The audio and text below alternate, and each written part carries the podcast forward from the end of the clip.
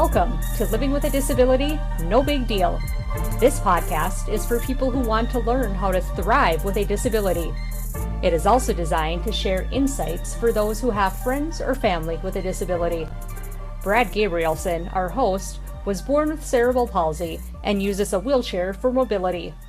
He is a North Dakota native and believes life is about managing challenges with understanding, mental toughness, and determination.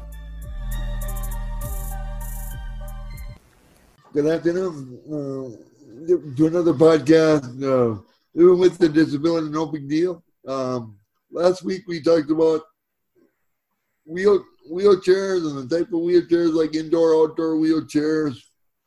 Today we're going to talk about how to pick a ramp for like your house and different things like that. So, and today our guests are Jennifer Miller and Greg Mall. Hi, guys. Hi, Brad. How are you today? Hi, Brad. Hi. How are you?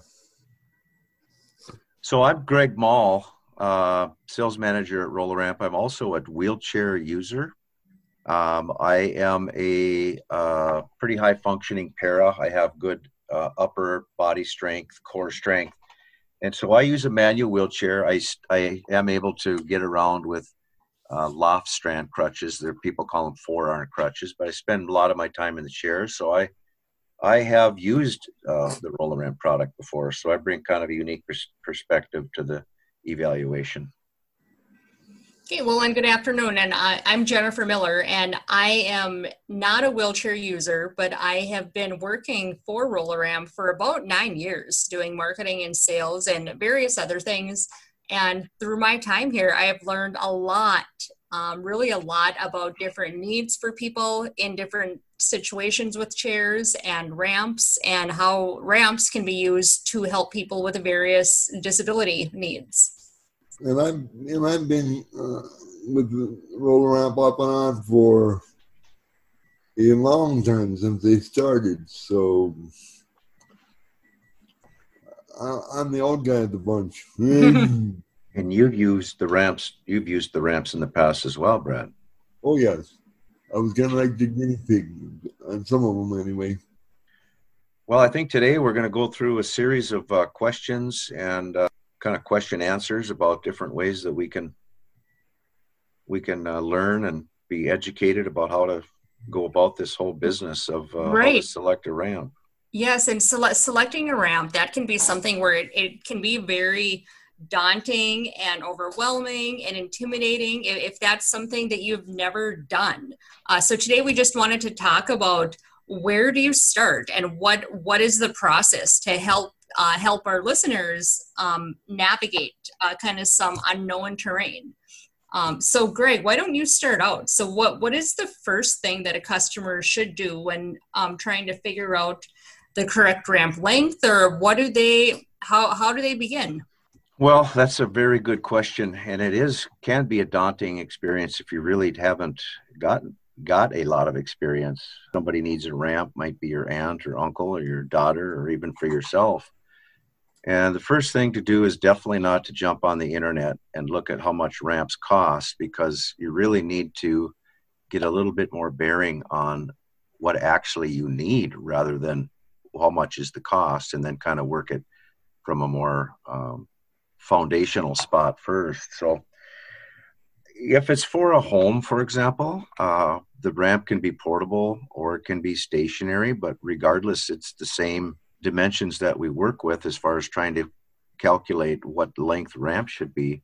So you really got to be looking at length and width. And width is a factor that can be determined by the type of device that people are using, whether they're walking up with a walker, maybe they're walking up the ramp themselves, or whether they have a power chair or a manual wheelchair. So there's a lot to cover, but it need not be a daunting task. There's just a few key issues to keep in mind, and you can be well on your way to selecting the correct ramp for your situation. And then I'll just chime in on width. So last time we had talked about different types of wheelchairs. Greg, you are in a manual wheelchair, manual push chair. Brad, you have a power chair. So if you are looking for a ramp and it's for a chair, one of the first things that we ask is how wide is the wheelbase? So how many inches is it from the left wheel to the right wheel? And then that will determine which width ramp that you get.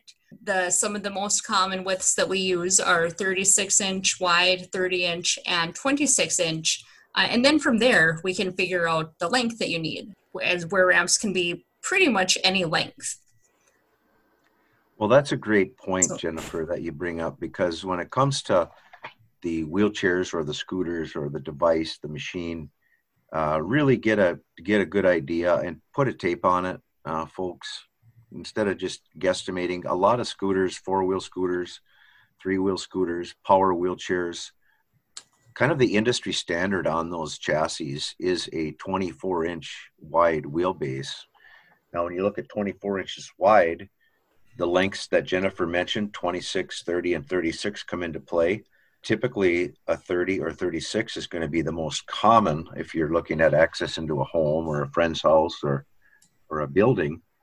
30 will be a little bit more portable because it's going to be smaller than the 36, but yet it will allow you the room that you need to gain access to the ramp. The 36-inch ramp is the width that is most common size when you see ramps out in public areas. Those are most often going to be 36-inch, and what those can offer is a little bit more leeway on the ramp, so you'll have a little more as far as inches on each side of the ramp. And we recommend 36-inch a lot of times if the ramp is going to stay in place maybe for, you know, a week or 2 weeks or maybe even long term. And for one that's more of a bang about portable ramp, the 30-inch seems to fit the bill. Does that kind of make sense, guys? Yeah, I would think so. Go ahead, Brad. I know when you're thinking about getting into a public place, most of the time the door is, you know, and you always worry about if you have to make a corner or something like that, or, you know, going down, you have to make sure that your wheels line up. With the 36-inch, you don't really have to worry about that as much. I mean, with the local, your private house, you getting into a garage situation, like if a ramp is in the garage, you have to make sure you got something you can, if you have to make a turn to get onto it, that might be a useful tool too. But when I use a 30-inch ramp when I go visiting, and I go up and then I back down.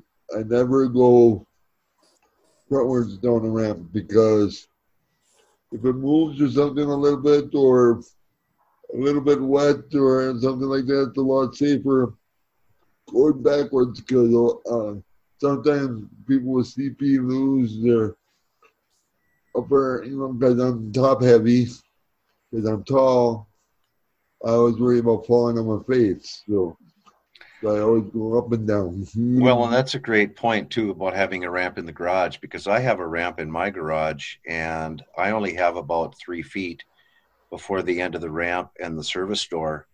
Yep. And so if I'm coming up to the ramp with my wheelchair or a scooter, I'm going to more likely be able to turn that corner and get onto the ramp with a 36-inch ramp, whereas with a 30-inch ramp, you have to go more straight onto the ramp. In other words, if I tried to come in at an angle, I might get part of the wheels on the ramp, but then the back wheels will end up actually going over the side rails of the ramp there and kind of make it not as smooth. So for that reason, 36 can be very popular. Yes. Okay, so then what I'm understanding is that oftentimes power chairs can go up ramps that are a little bit steeper than manual chairs.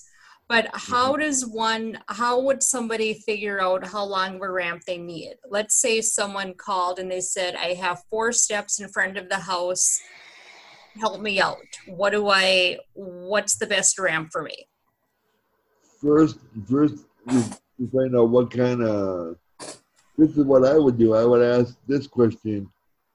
How much of an incline can your power chair go up? Does it go up 10%, or 8% or what, you know, because my chair goes up a 10% incline. So that will tell you that, you know, as far as the incline is, it should make it easier to get up, you know, that 3 or 4 steps. Then you have to, if I'm wrong, correct me if I'm wrong, Mr. Mall, but you should be able to measure, you know, is each step about a foot? Well, that's a great question, because oftentimes people will call in and provide the number of steps if they don't have an ability to measure the steps. What we like to do is, back to your question about one of the first things you should do, Jennifer, is the two questions that are normally asked are, what are you trying to accomplish, or how are you using the ramp? And then that'll give us an idea of the angle that you can use. And secondly, what is the vertical rise of your site? And vertical rise is just, what's the difference between the ground and the landing? So in other words, if you measured each of the 4 steps and added it all together, or whether you just went from the bottom straight up to the top, that would give us an answer as well. At each step, you can figure on average is going to be 7.5 inches. So if we had 4 steps, we would likely be in that 30-inch high range. Now, what's the right length? That's not going to be the same for everybody. Whereas if I'm in a manual chair and I motivate myself up, I'm going to need a ramp a little bit longer, which is be a little less slope than Brad, who has a jazzy power chair and can get up something because it's powered. It's got a motor on it, so he doesn't have to use his arms and strength to get up the ramp. So what we typically do is we'll have folks give us, like Brad had alluded to, kind of the site layout.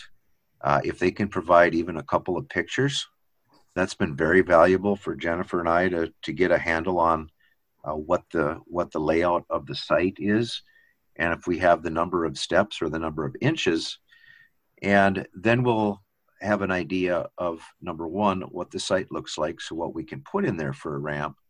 And then we also have the vertical rise. And so that very important question that we ask, how are you planning to use the ramp specifically? For example, you may tell us that you have a person who will be in a manual chair, and you need to assist that person up the ramp. And so nothing in the business is really cookie cutter, because it is unique, but there are a lot of slopes. There's one slope or 2 slopes that will kind of fit the bill for a wide range of applications. And when I say that, one quick way to get a rough gauge of the length you want is you take the vertical rise. In this case, let's say it's 30 inches, 4 steps, and we divide that number by 2. So why do we do that? Well, ADA would state that for each inch of rise, you have 12 inches of ramp. So in our little story problem, we would have a 30-inch height, and the ADA length ramp would be 30 feet. Now, this oftentimes is not practical or for space or for budget. And so ramps that are not permanent ramps on commercial property, but rather portable ramps, you can get by with a ramp length that is shorter and ultimately will save money and space in the yard. Yes. And that 30 inches divided by 2 gives us a 15-foot ramp. So rather than have a 30-foot ramp, we have a 15-foot ramp. And that ramp would be a good length slope ramp for Brad to get up in his power chair, somebody to get up on a stage with a power chair or a scooter. And in many cases, it would fit the bill for somebody who is assisting somebody in a manual chair. And that's not always the case because, for example, if you have somebody who, say, is a large person in the chair and a medium to small person doing the assisting, then you can see where that 15-foot ramp might be just a little bit too burdensome to push that person up there. So we back that down and we divide by 1.5 and get a 7-degree slope. So the lower the number, the more gentle the slope. So an ADA slope is 4.8 degrees. And so if we had our 15-foot ramp on a 30-inch incline, just the height divided by 2, that's going to get us in the ballpark of where we need to start. And then we can ask, you know, more specifically of how you plan on using it to either decide if we can lengthen or shorten the ramp from there. Okay. So, and I'll just maybe chime in. So you talked about lengthen and shorten the ramp. I was wanting to mention that. So one of the unique things about the Roll-A-Ramp is that with the modular construction, I'm understanding right, Greg, we can literally like make a ramp longer and shorter, right? By adding and removing links. Yeah, great point, Jen, because you just described it as a module ramp, where you think of modules or links that are all connected together in series to make a ramp. So for example, if you do go through an evaluation and you find that maybe your ramp should be just a little bit longer, because of the modular construction, you can actually add length to the ramp by just ordering additional links that are sold in 1-foot sections. Each link is 6 inches.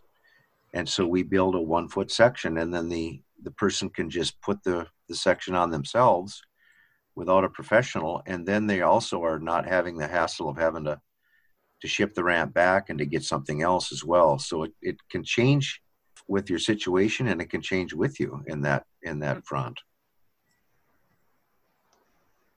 Yeah, I have a question. How many pound capacity does the ramp hold? Roll-A-Ramp. Well, we have a standard listing, Brad, of 1,000 pounds or 455 kilograms of weight capacity. Now, that is for ramp lengths that are up to 8 or 9 feet span without any supports on them. And then once we start getting into the little longer lengths, then we go ahead and have ramp support stands. So the 1,000 pounds still holds if you have a 12-foot ramp and a pair of ramp supports that are on the ramp, then you'll still realize that 1,000-pound capacity, Brad. So go up to, say, 18 feet, and now you have 2 pairs of stands, and the ramp still would then maintain its listed weight capacity. Very good information. Thank you. Now, another good question might be, how much does the ramp weigh? Yes, that's something that's a common question that we get. How much does the ramp weigh? Because people will want to know if they can carry it, and just how portable is it? So of course that answer depends upon the size of the ramp that you have, but for a couple of numbers just for reference is a 36-inch ramp is going to weigh approximately 7 pounds per foot. So if you had a 8-foot long 36-inch wide ramp, that would put you at about 55 pounds. 30-inch wide ramp, 6 foot long, that'd put you at about, excuse me, I think I said that wrong. The 36 wide, 8 foot long is 53 pounds. 30-inch wide, 6 foot long is 34 pounds. Oh, okay. Yeah.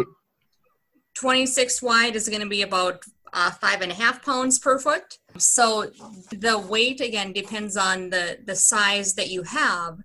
One of the neat things, though, is that longer ramps can be split down into 2 or 3 shorter sections, so that one person could move them if they need to. So great questions, Brad.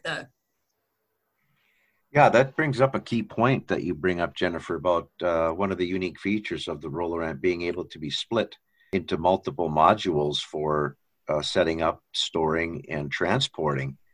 And so since they are developed in links and they're bolted together in series, we have these connect pins so that if, for example, you have a 12-foot ramp and you can't carry a 12-foot ramp, you could either roll up that 12-foot ramp, put the strap around it that's included, and put that on a dolly and transport it, Or you could simply split the ramp into two modules, an upper and a lower.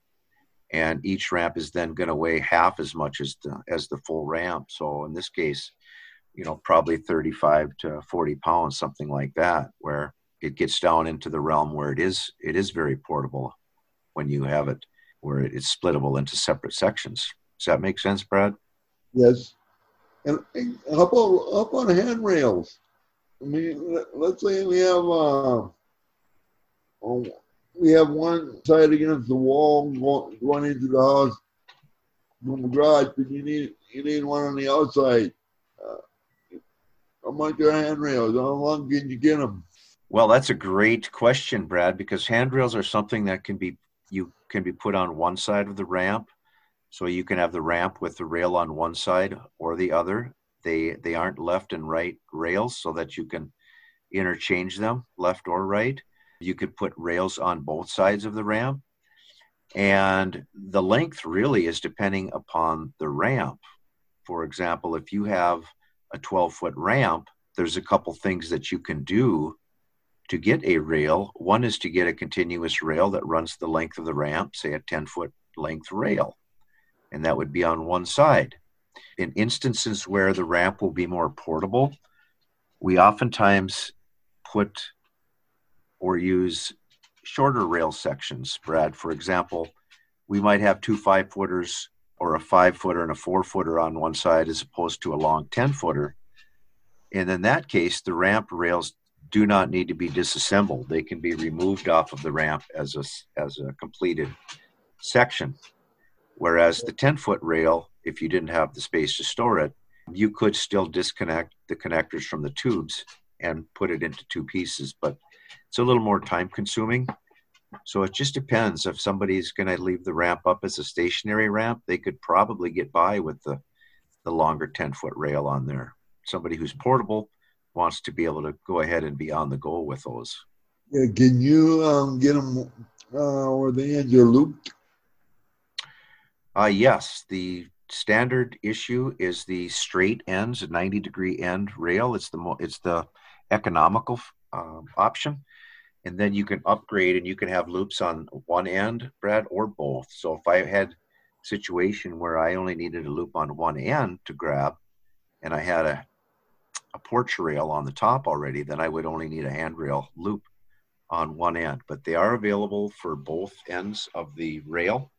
And in that case, those actually extend the coverage of the rail a little bit further along the ramp.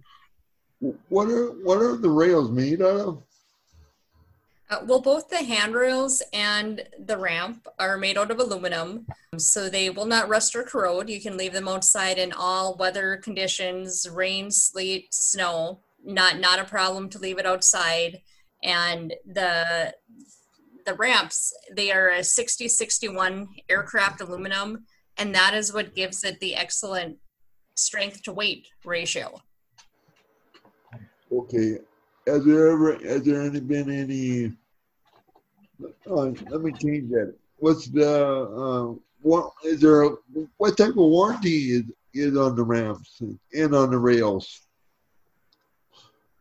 Fantastic question. Roll-A-Ramp offers a 10-year warranty on the ramp.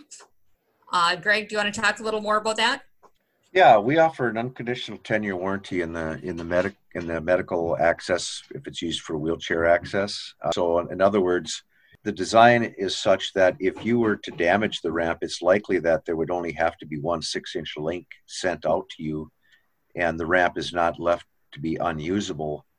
You know, if you have a ramp type where you have a number of metal sheets and they're welded together, in that case, then you would probably have to find a metal welder. So it is kind of nice to have that modularity. As far as the rails go, those are an anodized aluminum, and they are a lightweight rail, yet they're very sturdy. They have couplers, and then they have a handrail bracket that connects to the ramp, which is very heavy duty. And so we really don't have any warranty claims about the rails because, you know, they stand up to a pretty rugged environment. But of course, we would warranty those if something were to go wrong. I just can't think in my mind where we have had to warranty a rail order. So that must be a good design. Yeah, This is must be really good, because I've never heard of any ramp company ever other than Roll-A-Ramp to have a 10-year warranty on their stuff. I mean, to the best of our knowledge, there aren't any other companies that have an equal or better warranty on their ramps. Wow, I mean, that's unbelievable, because that's a very important thing to think about when you're purchasing a ramp too, is the warranty. You know, that's very important. And and it's a big investment. I mean, it is. And so you want to know that it's going to last you for as long as you need it and beyond. Yes. And so, you know, that's the unique. You guys market it that way as a very unique warranty, or do you, or is it just something you just decided to do, or what? Well, we put it on all of our packaging and on all of the marketing materials, so people can see that unconditional 10-year warranty logo, where there's a lot of companies that will offer a lifetime warranty, but it will be a lifetime limited warranty. And so oftentimes, you know, pardon me? What's the difference? Well, a limited lifetime warranty is something where oftentimes you must either send pictures or the actual ramp system back to the manufacturer, and then they will decide what percentage of the damage, if they will or won't cover it, and then you have to, of course, have it shipped back and reset up. So we have a kind of a no quibble warranty, actually, just because of the simple fact that we don't get a lot of warranty claims. So if there is an issue of a link that may become bent during the time of the use, then we'll simply exchange out that link for a customer, and it gets him right up back and running. Okay, I have another question. You see on decks a lot of people use wooden ramps. You guys use your ramps for like decks and stuff like that? Well, yeah, the ramp can be used. First of all, let's just put it out there that portable ramps like ours and like others on the market can be used for accessing decks or steps or friends' homes with or without steps. Maybe they just have a threshold or a sill, stages, which would be any kind of a landing. So there's some similarities that. But let's talk about maybe the different types of materials that ramps come in, because oftentimes we are asked, you know, what should I do? I'm in the market, I'm looking for a ramp, I see all these materials, and there are pros and cons to each material. For example, for permanent ramps, wood is a very popular choice, and wood is a good product. You know, it looks nice, it's sturdy. One of the downsides about wood is that it does need maintenance, because every year or 2 years, you're going to lose a lot of that protective finish. So you're going to have to do some maintenance on that to go ahead and solidify the ramp or to treat the ramp. Another type of material out there is called an expanded mesh. Now that's a steel product. That's just an expanded mesh. And those are going to be permanent, more permanent or stationary. They're not really meant to be too portable because they are steel. They're going to be likely heavier than an aluminum ramp. And you have to look at things about where you're at. For example, rust. On any painted steel ramp, you're going to encounter the possibility down the years of rust. Where aluminum, you're going to have a product that's not going to rust. It's going to be more than likely a little lighter than other materials such as wood or steel. And the maintenance factor is removed. You don't have to do the maintenance that you would otherwise with another product. It retains that integrity that's extruded right into it as far as the traction and the surface and the nice visual quality. Yeah, and I think it's, you were talking about the one ramp having a mesh style where that's where there's a bunch of holes in it where water can go through. But for what I understand, same way with the Roll-A-Ramp has the same thing, but they have little grates, right? So the water can still go through, or the snow can melt and the water can go through there. Yeah, the profile is, it's actually got slots that are punched along the width of the link. So there's a number of slots in there that allow for it's twofold. They allow for drainage, they allow for debris, easy to clean, and for traction. And then also they help for grip as well. It helps for shoes. It helps for tires of wheelchairs. Each tread has ridges on them, or horizontal raised ridges on them. And that helps if there's any debris on there as well. But the open profile does help for snow, ice, rain, so that you can still maintain some safety and security on the ramp in those conditions. One other thing I want to mention just about the ramp, the roller ramp and being portable, that's really neat is that because it is a portable ramp, even the long one's at 20 plus feet with handrails, it's still portable. It can be taken down. And the great thing with that means that you do not need to get a building permit to put one of these ramps up outside your home. So it's a much quicker process. And sometimes people need a ramp and they know they don't need it for, forever and ever. And once the ramp is no longer needed, they can take it down, gift it to somebody, donate it, sell it. And because they didn't build a ramp, it was as if there was never a ramp there. So it makes it much easier in the process to not have to get that building permit and change the permanent structure of the house. You put the ramp up when you need it, you take it down when you don't need it. That's those are two key issues that you bring up about the permit and then about the end of ramp life. The building permit is such a big thing these days, because if you're in New York or if you're in California, and there's a lot of states where if you're going to build a ramp, most places you are going to require a building permit, which it's not impossible to get. They do take a little bit of time and then a little bit of a cost involved to that.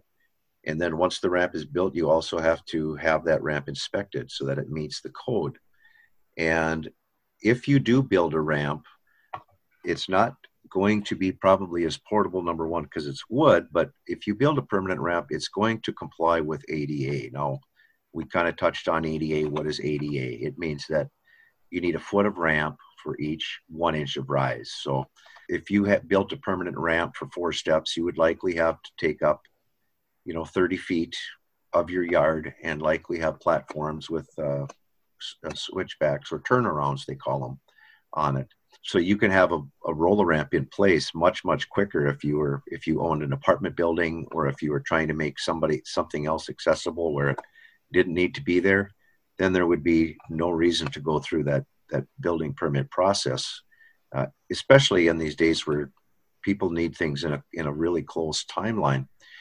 But repurposing that ramp is also a great point, Jennifer, because with wood, if you do have it, I know for a fact that you do have to have somebody come in and then take down the ramp, and you would also incur disposal fees, because when you sell the home or when somebody buys the home, they'll likely would want the ramp taken down. So that's an added expense, where aluminum, you can easily sell that just for the material if you wanted to, but also regift it or repurpose it for another ramp system at another home. So two very good points there. And we had talked a little bit about the ADA, the Americans with Disabilities Act. So that was put into place, so passed, but even... Yep. So President Bush signed that into action. But anyway, there's a lot of places that are still not accessible.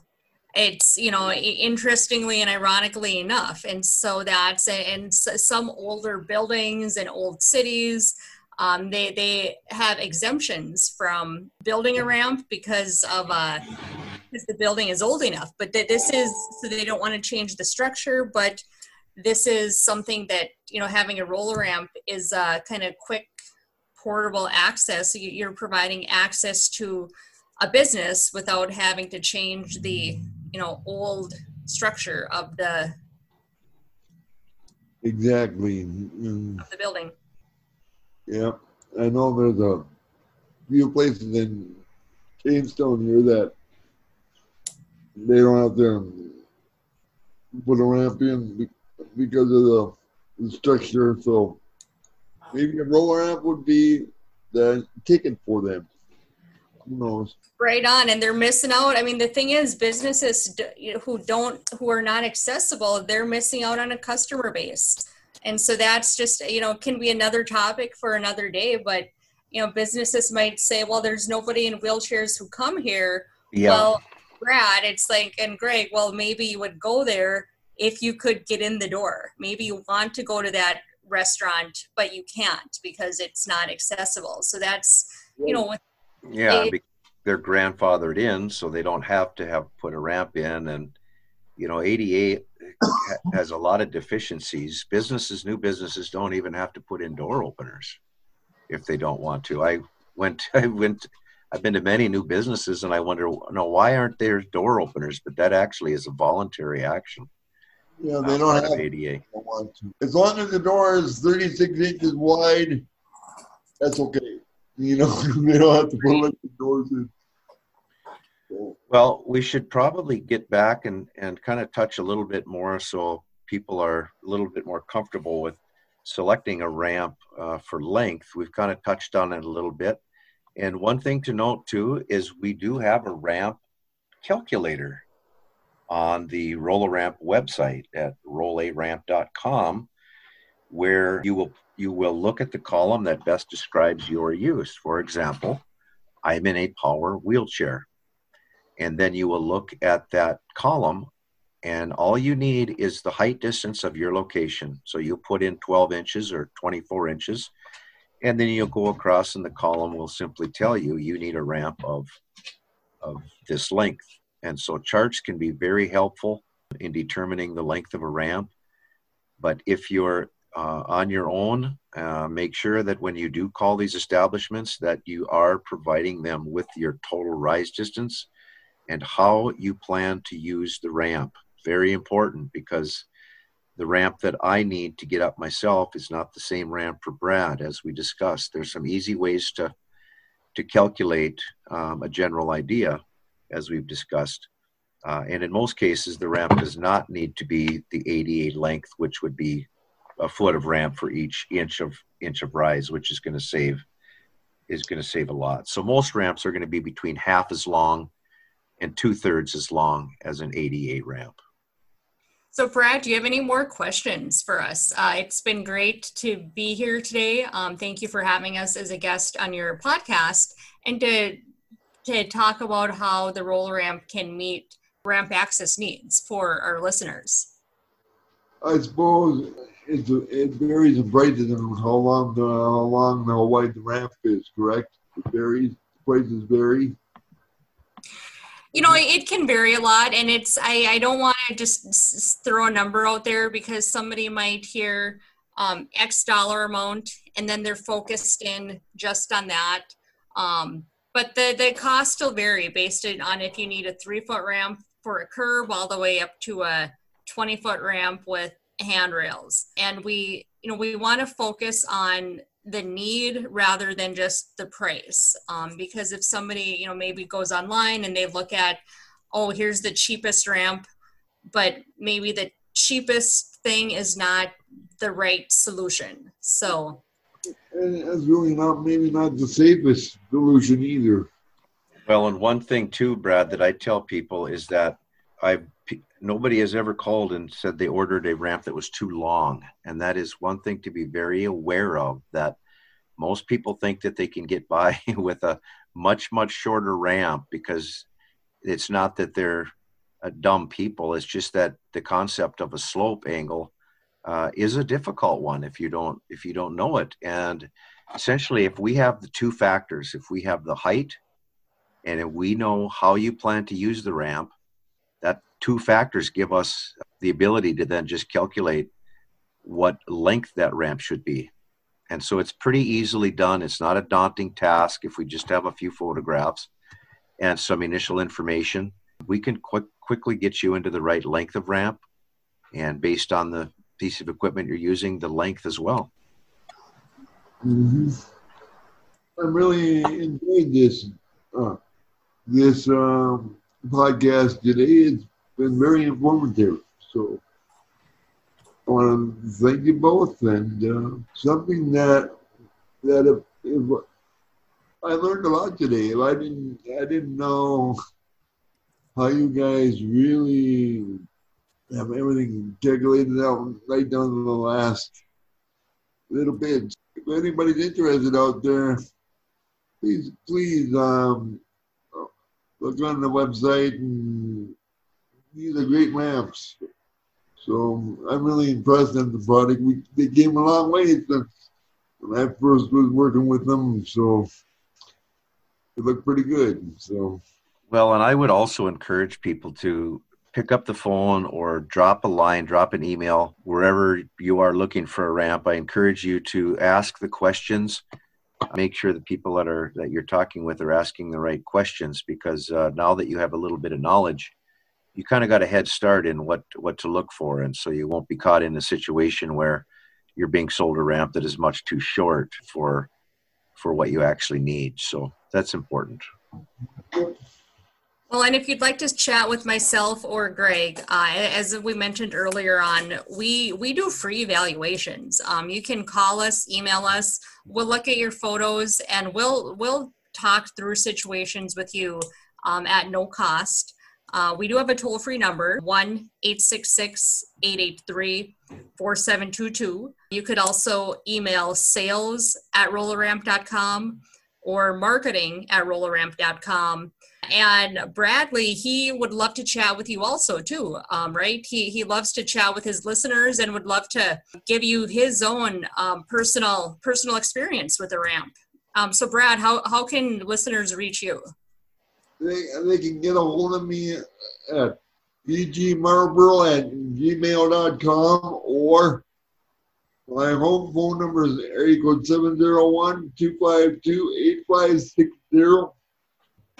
And there's also, these numbers also will be at the end of the podcast, folks. So if you didn't jot them down, get a pen ready, because we have them at the close of the podcast as well. So feel free to reach out with Brad. He's always happy to listen. And if you have any other comments too on maybe what type of subjects you'd like to see on future podcasts, you can email us that as well. All right. Well, thank you, everyone. See you next time. Yep. Thank you, Brad. Yep. You're welcome. Thanks, guys. We hope you learned something today. If you would like to speak with a ramp expert, please call Roll-A-Ramp to chat with Greg, Kathy, or Jennifer. We do not charge for evaluations.